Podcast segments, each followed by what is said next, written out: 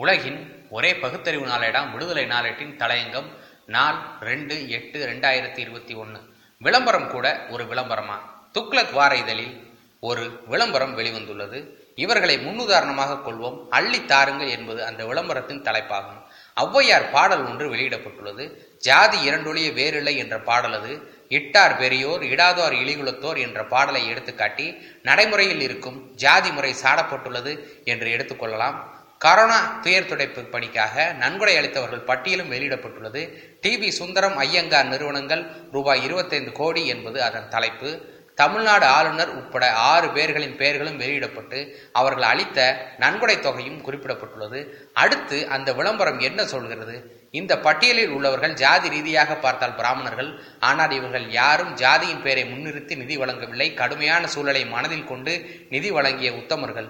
ஒரு தேசம் முன்னேற வேண்டுமென்றால் ஒரு ஜாதியை சாடுவதோ ஒரு ஜாதியை தூக்கி பிடிப்பதோ கூடாது.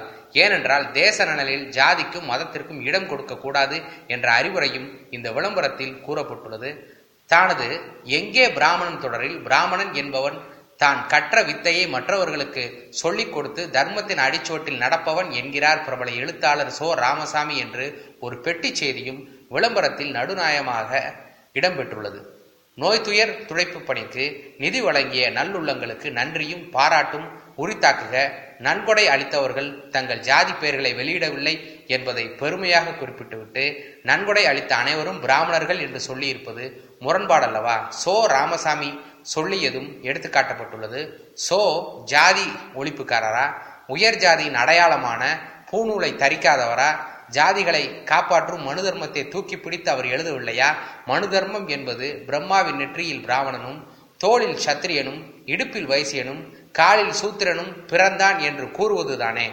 ஒவ்வொரு வருணத்தானும் அவனவனுக்குரிய ஜாதி தொழிலைத்தான் செய்ய வேண்டும். மீறினால் அரசன் தண்டிக்க வேண்டும் என்று கூறப்படவில்லையா? இன்று வரை அத்தகைய மனு தர்மத்துக்காக வக்காலத்து வாங்குவோரை ஜாதி ஒழிப்பு வீரராக சித்தரிப்பது சரியானதுதானா?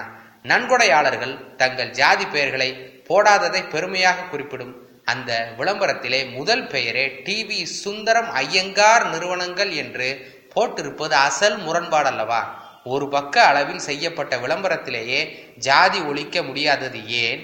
முரண்பாடு ஏன்? என்ற கேள்வி எழுகிறதா இல்லையா? ஆயிரத்தி தொள்ளாயிரத்தி ஐம்பத்தி மூணில் இதே டிவிஎஸ் விழா ஒன்றில் முதலமைச்சர் ராஜகோபாலாச்சாரியாரும் காங்கிரஸ் தலைவர் காமராசரும் கலந்து கொண்ட விழா ஒன்றில் சூத்திரர்கள் செய்யக்கூடிய மோட்டார் தொழிலை டிவிஎஸ் சுந்தரம் ஐயங்கார் செய்கிறார் என்று பேசியதும் தமிழ்நாடு காங்கிரஸ் கமிட்டி தலைவராக இருந்த காமராஜர் அந்த நிகழ்ச்சியிலேயே கண்டித்தார்.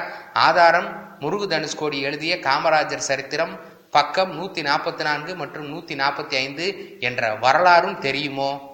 ஒரு ஜாதியை தூக்கி பிடிக்க கூடாது இன்னொரு ஜாதியை சாடுவதும் கூடாது என்று விளம்பரத்தில் குறிப்பிடப்படும் கருத்து சரியானதுதான்.